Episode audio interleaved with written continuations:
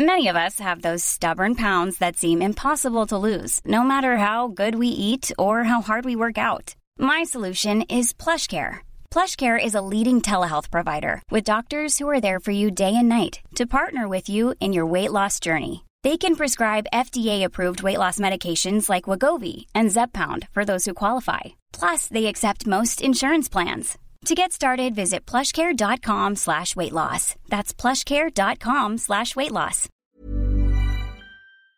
This is the Times evening briefing on Thursday, the 10th of December. A report has called for immediate and essential actions to improve maternity care in England.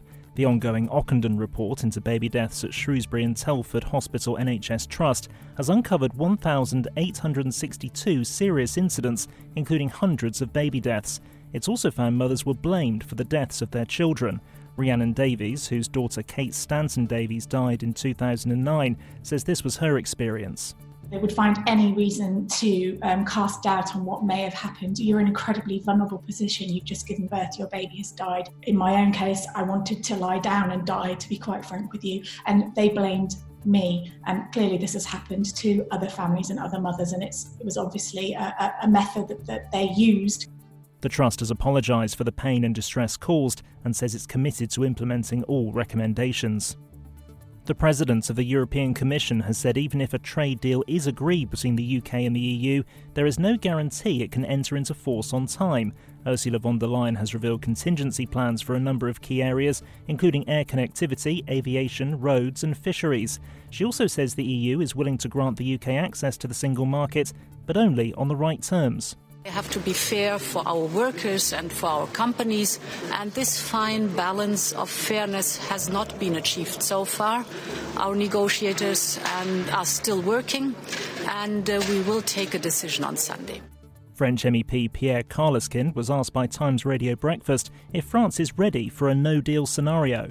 Yes, even if it will be really, really better if things could go on as it was, a specific amount of 5 billion euros has been uh, prepared to support this sector that could be affected by uh, such a no deal. 32 men have been charged with sexual offences against teenage girls in West Yorkshire. The offences are alleged to have taken place between 1999 and 2012, relating to eight victims aged between 13 and 16. The men, who are mainly from the Kirklees area, are accused of crimes including rape, drugs offences, and trafficking. The Mayor of Liverpool has announced he'll step aside after being arrested on suspicion of witness intimidation and bribery. Joe Anderson was questioned last week as part of an investigation into planning developments in the city. All five men have been released pending further inquiries. And Asda will shut its stores on Boxing Day to thank all its staff who've worked throughout the coronavirus crisis. It follows Marks and Spencer and Pets at Home in making the move, following calls from unions. Sainsbury's is planning to have stores open, but says most of its workers will still have the day off. You can hear more on these stories throughout the day on Times Radio.